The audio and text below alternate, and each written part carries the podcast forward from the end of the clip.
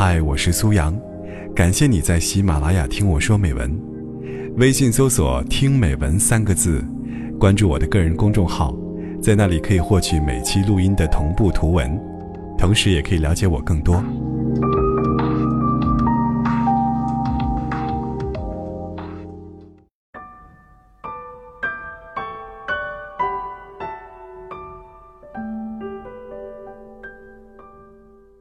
有一句古话：“百年修得同船渡，千年修得共枕眠。”这句话不仅道出了爱情的缘分，更说明了一个真理：最亲的，都是陪你一起睡过的人。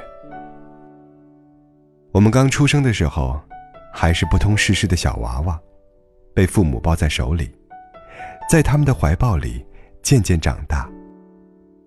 很多人已经不记得自己跟父母睡在一起的感觉了。稍微长大了一点，不再跟父母一起睡了，或者父母的怀抱让给了更小的宝宝。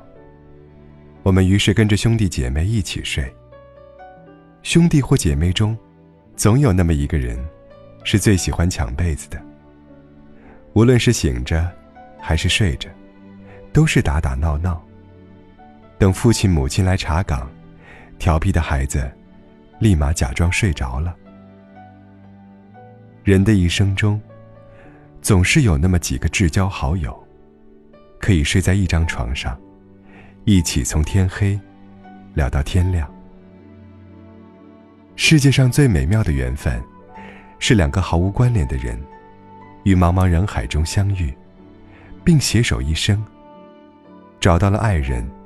就找到了新的依靠，找到了人生真正的幸福。每个夜晚，再也不用孤独一人了。有一个人，愿意一辈子陪伴你，和你互相取暖，相拥入眠。自己的孩子出生了，人生进入一个循环。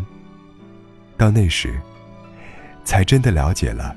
为人父母的小心翼翼，和孩子一起睡觉，晚上总要醒来很多次。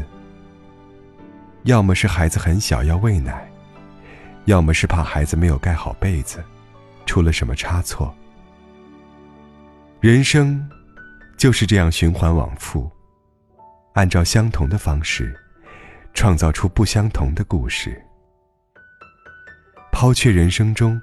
许许多多繁杂的风景，抛去白日的拼搏和艰辛，在白天经历的所有都不算，把时间归于黑夜，归于睡眠的平静，归于在你身边呼吸的人。